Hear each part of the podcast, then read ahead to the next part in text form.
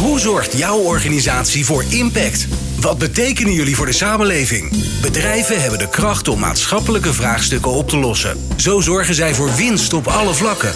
In Impact hoor je leiders en experts over duurzaamheid, MVO, circulaire economie en natuurlijk Impact met Glenn van der Burg. Als je begint met een schone lei, met een leeg vel, zonder historie, zonder investeringen in bijvoorbeeld fossiele energie, zonder aanwezigheid in landen waar het ingewikkeld ondernemen is, ja, dan kun je al snel de beste van de klas zijn, anderen de maat nemen. En dat is goed, want duurzame start-ups hebben een zeer belangrijke rol in de duurzame transitie. Wendbare zeilbootjes die ons de weg wijzen. Maar we hebben ook de massa nodig, de grote bedrijven die met hun ene been in de oude economie en met de andere, soms schoorvoetend, in de nieuwe duurzame economie. Hoe gaat die transitie? Wat helpt bij de versnelling? En hoe voelt het om vaak de kop van je te zijn? De gast is Rutger van Hoogstraat en daar zijn we heel blij mee, want hij is advisor energietransities bij Shell Nederland.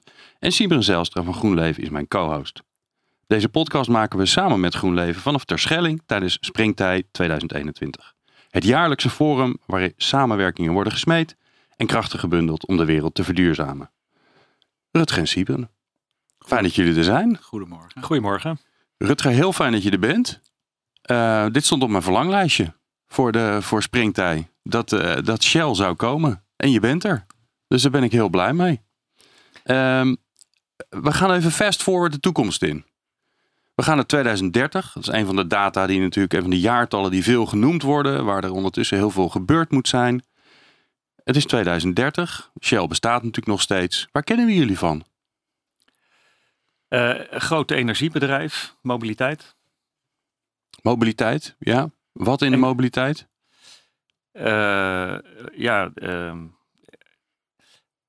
Brandstoffen, energie, net als nu. Ja. Mobiliteitsoplossingen. Zullen anders zijn dan nu. Hè? Dit decennium gaat onwijs veel veranderen. Minder eigen auto's, meer mobiliteitsoplossingen. Als over 10 jaar het niet meer over de autobezitter gaat, maar over de mensen die transport nodig hebben en je zet hubs, dan denk ik dat je Shell zal zien als de partij die dan de mobiliteitsoplossingen en late infrastructuur. Oké. Mobiliteit is ook voor logistiek, hè, zwaar transport. Dat zullen we ook nog. Een van de uitdagingen die we nog met z'n allen hebben, hè, waar we nog niet echt een goede oplossing voor hebben volgens mij, want batterijen gaat daar niet heel goed werken. Misschien wel. Hè. Er zijn meerdere oplossingen. Of het wordt toch batterijen, of het wordt waterstof. Het wordt door bio-LNG. Dus daar zijn we allemaal aan het werk. Kijken wat de winnaar wordt. Ja. Is dat dan ook de uitdaging? Dat je, hè, want ik schets het al even. Hè, je komt ergens vandaan. Je gaat ergens naartoe. Heel veel mensen, zeker op dit eiland, die vinden dat het allemaal niet snel genoeg gaat. Sterker nog, je krijgt een rechtszaak aan je broek waarin je nog even een extra duwtje krijgt. Hoe is dat? Schets ons eens, want daar gaat het. Ik hoor dat bijna nooit. Van Shell is natuurlijk een bedrijf waar ongelooflijk veel slimme, intelligente, capabele mensen werken. Die er ook voor zorgen dat de economie draait. De huidige economie. Dus hoe is het bij jullie? Verschrikkelijk veel energie. Ik zie Shell als al de mensen die daar werken. En die hebben een passie om het bedrijf toekomstbestendig te maken. Dus het is een soort van zelfsprekendheid als je bij Shell werkt, dat je wil werken aan oplossingen van de toekomst. En als dat onzeker is, dan werk je dus aan verschillende technieken. Ook als je niet zeker weet of dat een winnaar wordt. Ja. En de uitdaging is natuurlijk dat je daarmee moet schakelen. Je noemde het net al even met het zware transport. Hè? Dat je heel veel, dat er nog steeds verschillende wegen zijn die je kunt bewandelen. Waar je in moet investeren. Die investering moet ook weer wat opleveren. Dus hoe zie jij die beweging dan binnen Shell gaan? Om van alle kwaliteiten en technologieën die jullie hebben. En de specialisaties in bijvoorbeeld in gassen. Waar je natuurlijk veel verstand van hebt. Hoe draai je dan zo'n enorm bedrijf langzaamaan, zeker aan naar die nieuwe technologieën? Terwijl je eigenlijk nog niet precies weet wat het gaat worden. Het inderdaad, het draaien is een heel traject.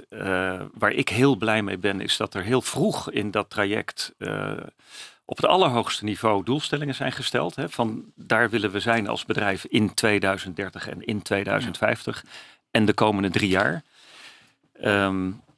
Wat de uitdaging is om dat dan te vertalen in bedrijfsvoering. Dat je ook elke keer weer als je projecten gaat renken of een investeringsbeslissing gaat nemen, dat je dan ook dat einddoel meeweegt in die korte termijn beslissingen. En dat zijn we inderdaad niet gewend. Dus projecten worden nog steeds heel zwaar beoordeeld op de winstgevendheid die ze vandaag zouden hebben met de financiële realiteiten van nu. Terwijl we ook projecten moeten doen die belangrijk zijn voor dat traject naar 2030 en 2050. Je ziet dat nu door moedige mensen binnen het bedrijf worden beslissingen genomen om toch vooruit te lopen. Neem bijvoorbeeld de laadinfrastructuur. Wij bouwen veel meer laadinfrastructuur. Zowel bij mensen thuis, bij bedrijven en mensen thuis als voor onderweg. Veel meer dan er elektrische auto's zijn. Maar dat gaat komen, die elektrische auto. Dat weet iedereen nou wel. Dat gaat heel snel. Ja. Dus we zijn heel blij dat we die moedige beslissing hebben genomen. Maar er worden ook moedige beslissingen genomen in biobrandstoffen of circulaire technologieën bij onze chemie. Of dat de juiste weg is, dat is nog best spannend. Maar dus het gaat nog niet vanzelf in de bedrijfsvoering. Ik merk dat het heel erg belangrijk is van moedige managers die toch weten uit te leggen, financieel en strategic fit, dat we deze dingen moeten doen. Ja. Echt een tanker in beweging krijgen. Hè? De GroenLeven is misschien een klein speedbootje. Dat is natuurlijk veel makkelijker. Je hebt zo'n apparaat wat opgebouwd is. En het is, de zon in bijvoorbeeld is chips gebaseerd en niet moleculen. Hè? Dat is natuurlijk ook een hele versnelling. Dus dat is ook een... wat ook, denk ik, niet meehelpt. De rendementen, zeg maar, van de duurzame energie is misschien de helft van traditioneel downstream en upstream, met name olie. Ja. Dus dat lijkt me echt lastig. Dat is echt knap in je rol, omdat dit is echt, je moet een deel van de oplossing worden. Ja. Ik zie dat als een tijdelijk effect, wat je nu benoemt. Hè? Dus zolang er nog fossiele brandstoffen zijn, is het moeilijk om betaald te krijgen voor duurzame energie. Ja. Maar in de toekomst, als we die kranen gaan dichtdraaien, vanwege CO2-beperkingen of omdat dingen gewoon, of de milieubelasting van fossiele brandstoffen, gaan de kranen dicht. We gaan het als samenleving beperken. Maar we hebben toch energie nodig als samenleving. Dus uiteindelijk is er een plek in de samenleving voor bedrijven die complexe energieoplossingen, die dingen kunnen integreren.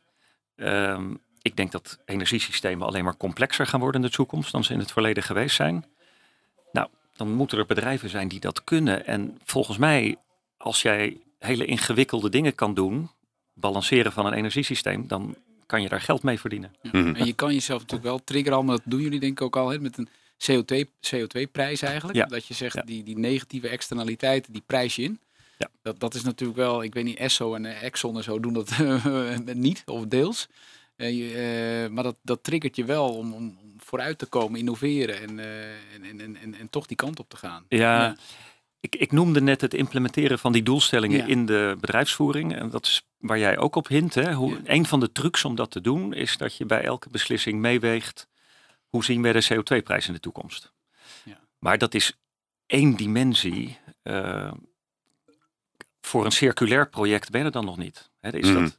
Dus, maar inderdaad, CO2-beprijzing, een interne aanname, dat is één van de trucs om in je bedrijfsvoering dit mee te wegen. Help ons daar eens bij, Rutger. Wat zien wij niet wat er allemaal bij jullie gebeurt? Hè? Want er gebeurt natuurlijk heel veel onder de oppervlakte. Je gaat pas naar buiten met iets als het klaar is of als het werkt. Dus wat zien we? Welke bewegingen, welke ideeën, welke projecten, wat zien we niet? Waar je wel heel trots op bent?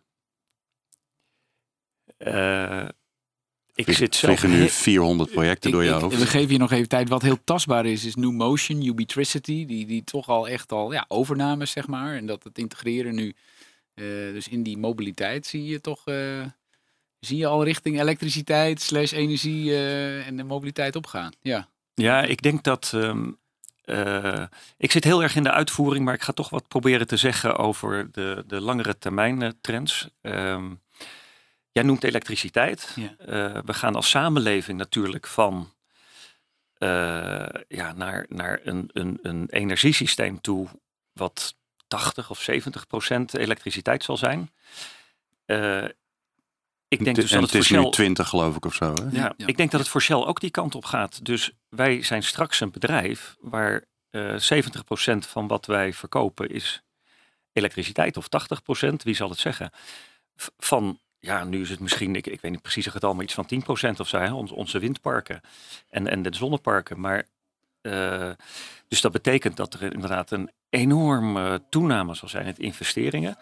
En daarmee hangt samen, dat is dan misschien minder zichtbaar, hoe kan je ook de elektriciteit die je opwekt vertalen in een product waar de samenleving wat aan heeft. En de samenleving heeft de elektriciteit nodig wanneer het elektriciteit nodig heeft en niet wanneer de wind waait. Mm. Dus het balanceren van dat soort systemen, maar ook als we ook gaan verwarmen met elektriciteit, de seizoensfluctuaties. Nou, daar zit een heleboel... In de funnel, in het denken van welke oplossingen kan Shell ontwikkelen om ook voldoende elektriciteit te hebben als we warmte nodig hebben in de winter. En ook de korte termijn fluctuaties, dus er zit een heleboel batterijen en balanceringstechnologie. Je kan het met batterijen doen, maar je kan ook zeggen, hoe kan je het nog slimmer doen door ook de elektriciteit slimmer te gaan gebruiken. Dus... Wat ik nog niet benoemd heb, is dat al die transities moet samen met onze klanten en met leveranciers en met die speedbootjes moet dat gebeuren. En dus hoe kunnen wij samen met onze klanten zorgen dat we slimmer elektriciteit gaan gebruiken om te zorgen dat het energiesysteem niet veel te duur wordt of onbetrouwbaar wordt. En daar gebeurt een heleboel. En dat gebeurt op het gebied van elektriciteit en dat gebeurt ook op het gebied van waterstof bijvoorbeeld. Waterstof is een prachtige energiedrager voor de toekomst. Hij is wel duur om te maken. Je hebt heel veel stroom voor nodig. Maar wat die heel goed kan, dus je kan het goed transporteren en je kan het opslaan, wat met elektriciteit veel moeilijker is. Dus een ontwikkeling waar Shell ook enorm mee bezig is, zit veel in Amsterdam aan het IJ, in het laboratorium, is hoe kan je veel slimmer met waterstof omgaan. Mm-hmm. Met opslag, met balanceren, waterstof maken of gebruiken op veel kleinere schaal, zodat de toepassingsgebied ook kan verbreden. En je had het net al even over de mobiliteit. Hè? Ik kan me ook voorstellen dat zo'n fase in een bedrijf waarbij er echt een totale andere wereld aan het ontstaan is, hè? Waarbij datgene waar je altijd heel goed in was aan het verdwijnen is, sterker nog, hè? Waarbij de publieke opinie roept, het kan niet hard genoeg gaan. En ondertussen rijden mensen gewoon in een auto van A naar B. We zijn bij GroenLeven trouwens heel blij met de mensen uit de oliesector. Safety, kwaliteitsstandaarden. We hebben echt, ik denk wel 10-tallen nu binnen. Fantastisch. Hogeschool. Dus de duurzame energiesector is er heel blij mee. Ja. Ja. Ja. Het interessante is natuurlijk dat zo'n herbezinning betekent ook dat je weer kan bepalen van alles kan. De wereld ligt open. Waar hou je dan aan vast? Want voordat je het weet ben je inderdaad...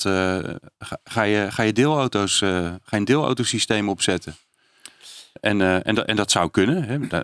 Qua organisatie in die groot zat om dat soort dingen te doen. Maar de vraag is natuurlijk ook van ja, hoe zorg je ervoor dat je blijft doen waar je goed in bent? Wat ik een hele kansrijke anker zie... volgens mij houden we daar voorlopig aan vast. Is Shell als... energiebedrijf en grondstoffen. Hè? Energie hebben we het al even over gehad. Hè? Als Shell een groot energiebedrijf blijft, dan zal dat dus duurzaam moeten daarin zijn en binnen de klimaatambities passen. Nou, dan ga je richting elektriciteit.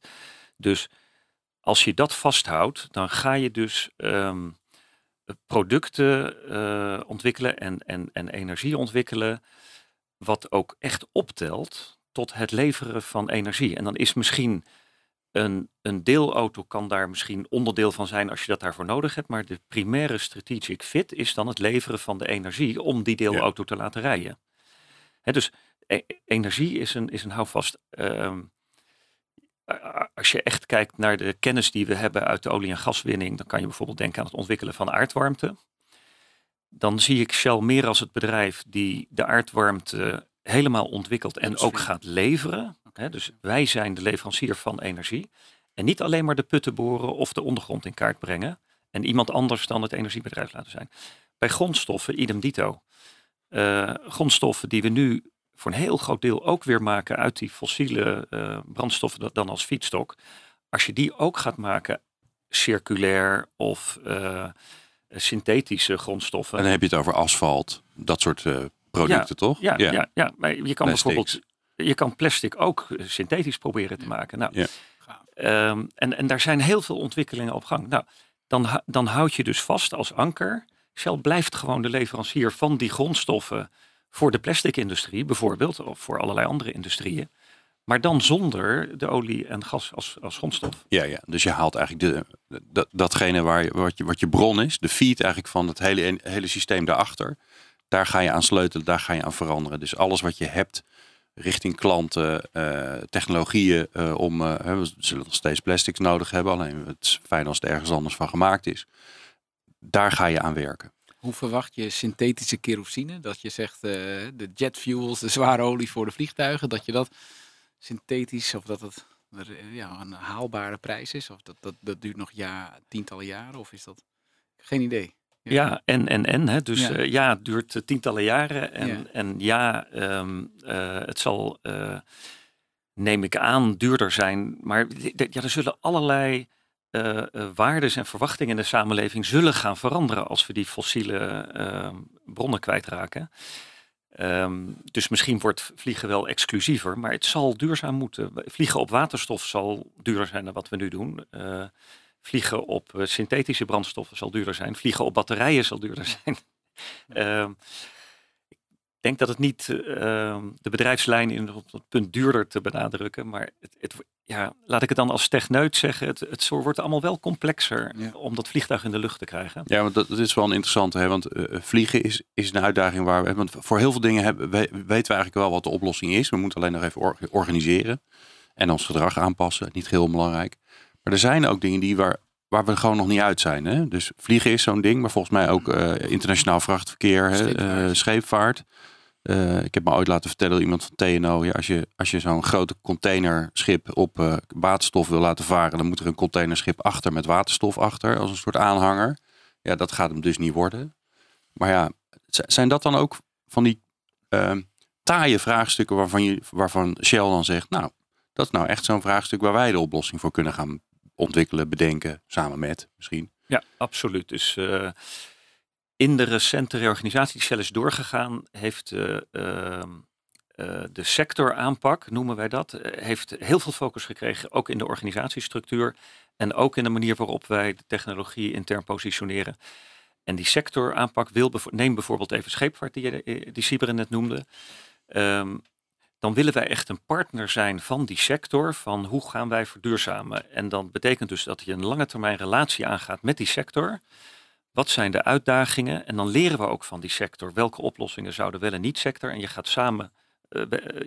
gaat samen, verschillende technologieën uitproberen.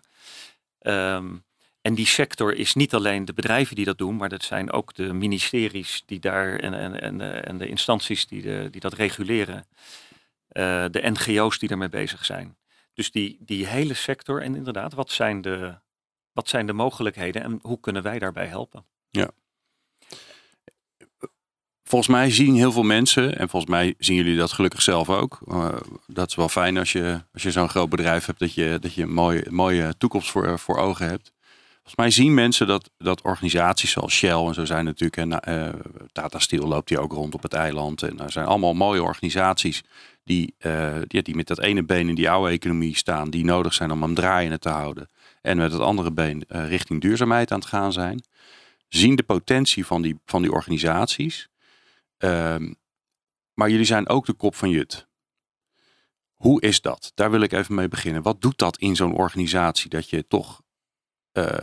jij helemaal, hè, want jij houdt je bezig met die hernieuwbare duurzame energie. En dan krijg je toch zo nu en dan even een virtuele draai om de oren van publieke opinie of er is weer wat in de krant of op tv. Wat gebeurt er dan met mensen in binnen Shell? Even beginnen bij mijzelf. Het heeft mij nooit... ik heb nooit eens een probleem gezien, want ik ben zelf ook onderdeel van dat transitiedenken en klimaat heeft... Ik doe dat ook thuis. Hè. Ik ben actief in een wijkvereniging met mijn eigen huis. Dus ik vind het vanzelfsprekend dat in die transitie dat daar wrijving is en dat er dus ook... noem het maar even de slopers zijn die zich erg richten op de dingen waar we vanaf willen. En ja, dat sterke logo van Shell daar dan een symbool voor is, dat begrijp ik wel. Maar je hebt gelijk, het doet iets met de organisatie en de mensen die daar werken. Een van de dingen die het doet is dat, terwijl het juist zo belangrijk is dat mensen die bij Shell werken, dat die ook actief zijn in de wereld buiten Shell om die verbinding te hebben. En dat kan zijn op school of een sportvereniging of een wijkinitiatief of gewoon met de straat iets samen doen.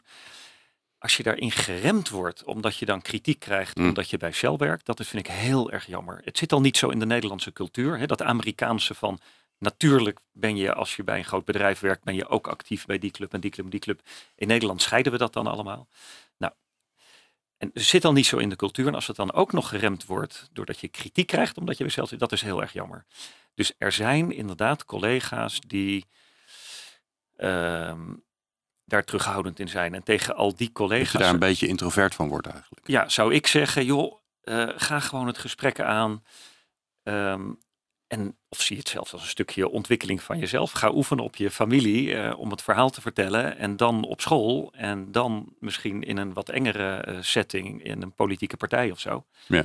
Maar dus je gaat de samenleving in. Er is nog een ander aspect. Dat is gelukkig steeds minder nu. Even terug over dat punt van... we moeten het samen doen met andere partijen in de keten, met klanten. Er zijn... ook klanten die 3 keer nadenken voordat ze een project samen met Shell doen. Want wat doet het met onze imago? Okay. Dat vind ik heel erg jammer. Hè? Als Shell nou echt bij uitstek een bedrijf is die goede oplossingen heeft. Ik ga heel bewust geen voorbeelden noemen. Maar we zijn dat tegengekomen bij bedrijven die heel erg een groen imago hebben. Wij zouden daarbij kunnen helpen met zonnepanelen of laadinfrastructuur of balancering. Kiezen dan toch voor een andere partij vanwege het imago. En dat is denk ik niet te... Ja, dat is jammer.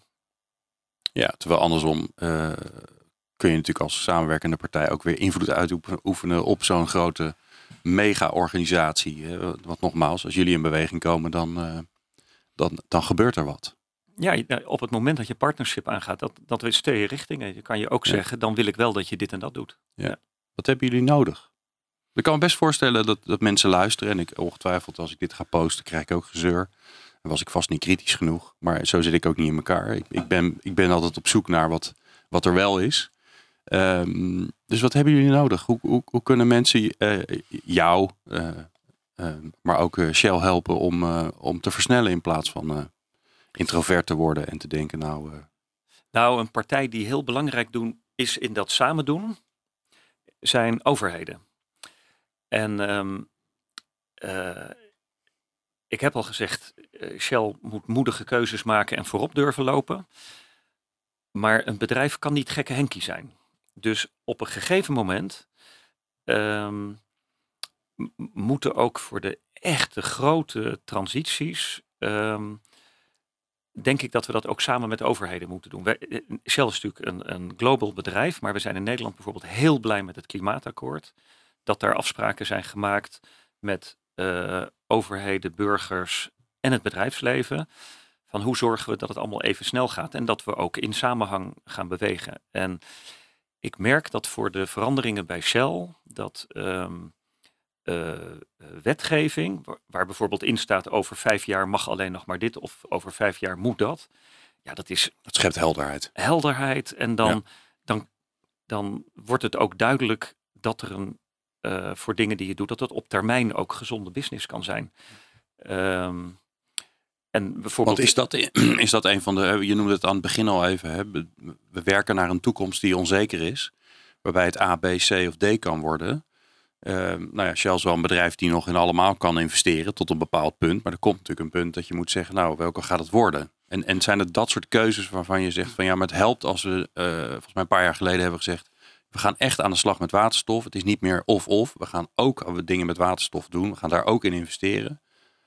Ja, dat helpt ook. Hè? Dus toen ik het net zei, dacht ik meer aan technologie-neutrale kaders. Hè? Bijvoorbeeld een hogere CO2-prijs in Europa. Hè? Okay. Daar heeft Shell ook heel lang van gezegd, dat hebben we nodig. In het 2013 energieakkoord was het ook een hoofdbreken van voor de SER die daartoe mee bezig was. Hè. Hoe kunnen we Europa zover krijgen om die CO2-prijs omhoog te krijgen? Want er gaan ook een heleboel dingen vanzelf. Dat is techniekneutraal. Dus dan is nog steeds het bedrijfsleven en Shell die dan met de juiste technologie moeten komen. En misschien 4 technologieën uitproberen, kijken welke wint. Maar dan is er in elk geval duidelijkheid dat op termijn energie met een lagere CO2-footprint, dat wat waard wordt. Ja. Dus en als je ook zegt in milieuzones of klimaatzones in gemeentes, hè, dat mag ook techniek neutraal zijn. Alleen het mag niet meer dan x uitstoten vanaf een bepaald jaar. Dat is een fantastisch handelingskader. Dan hoef je niet eens wat te zeggen als gemeente over elektrisch of waterstof. Het is ook zo dat de subsidiesystemen die er nu zijn om bepaalde technologieën te subsidiëren, om dat de ontwikkeling sneller te laten gaan, dat is voor het bedrijfsleven een beetje dubbel. Want aan de ene kant doe je liever als bedrijf, ben je niet afhankelijk van subsidies. Dus doe je dingen die waarvan je zelf kan bepalen dat ze een gezonde bedrijfsvoering.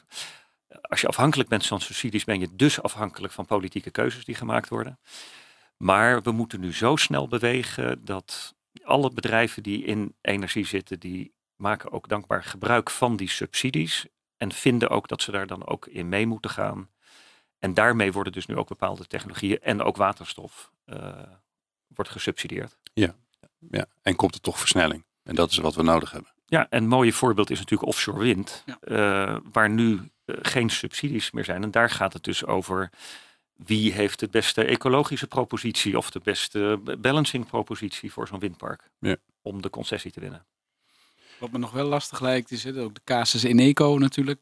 Dat de veronderstelde rendementen in upstream en olie zijn gewoon significant hoger dan in de renewables. Dus de hele mindset ook bij de shareholders en om hoek.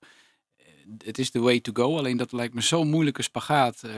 Zeg maar korte termijn versus lange termijn. Dat zulke interessante proposities zijn. Maar ja, dat is 3, 4, 5%. IRR heet dat dan. Hè? Ja. Versus wat in olievelden natuurlijk voorheen een veelvoud was. Ja. Nogmaals, ik zie dat als een transitie-effect. Ja. Maar het is nu echt een probleem. Tot op zekere hoogte kan Shell natuurlijk wel kiezen om een beetje te differentiëren. Hè? Ja. De rendementen die je verwacht op de traditionele business en rendementen die je verwacht in toekomstgerichte groeibusiness. Dus we spelen intern een beetje met het differentiëren van de rendementsverwachtingen. Voor gesubsidieerde projecten kan je natuurlijk helemaal niet een hoger rendement verwachten. Dat is niet de bedoeling van de subsidie. Dus dan wordt dat naar beneden, die verwachting wordt dan naar beneden bijgesteld. Maar nogmaals, ik denk op de lange termijn zullen die complexe energiesystemen van de toekomst, dat zullen we als samenleving gaan waarderen. Ja. En dan zullen dat niet misschien de rendementen van het verleden worden, maar dan worden dat gezonde businesses. Ja. Rutger, jij zit in de energietransitie, dat is een van de grootste onderwerpen, grootste bewegingen, misschien wel grootste markten die nu gaande is. Grootste werkgever, want het is 7-8% van de beroepsbevolking wereldwijd werkt in energie en 7-8% in mobiliteit en dat gaat samen. Dat is natuurlijk gigantisch. 1 op de 6 mensen werkt in de sector wereldwijd. Dat betekent ook dat je, als jij morgen een andere baan zou willen hebben, dan zal dat niet zo'n probleem zijn. Sterker nog, als je met Siebren gaat babbelen, dan heb je er misschien zelfs wel een. En je werkt bij Shell. Waarom werk je daar? Wat is het waardoor je denkt, ja, dit is de plek waar ik moet zijn? Ja, dat vind ik een fantastische vraag, omdat ik hem altijd vol overtuiging kan beantwoorden. Ik ben overtuigd dat ik bij Shell de meeste impact kan maken. De snelheid, hè? Dus als je met je vraag bedoelt, strookt dat wel met je overtuigingen en ambities? Ja, juist, het versterkt elkaar. En ik zie ook bijvoorbeeld tussen de dingen die ik in mijn wijk kan doen en in mijn werk kan doen, dat versterkt elkaar. Hè? Als ik zie hoe moeilijk energietransitie bottom-up is bij mensen thuis. Als ik dat kan meenemen naar mijn werk, maar ook als ik de kennis van mijn werk over de systeemaanpak en het grote plaatje kan meenemen om het verhaal beter uit te leggen aan mijn buren, dat versterkt elkaar. Dus dat neemt niet weg, hè, dat de speedbootjes en GroenLeven onwijs belangrijk zijn in de transitie en ook in de lange termijn toekomst.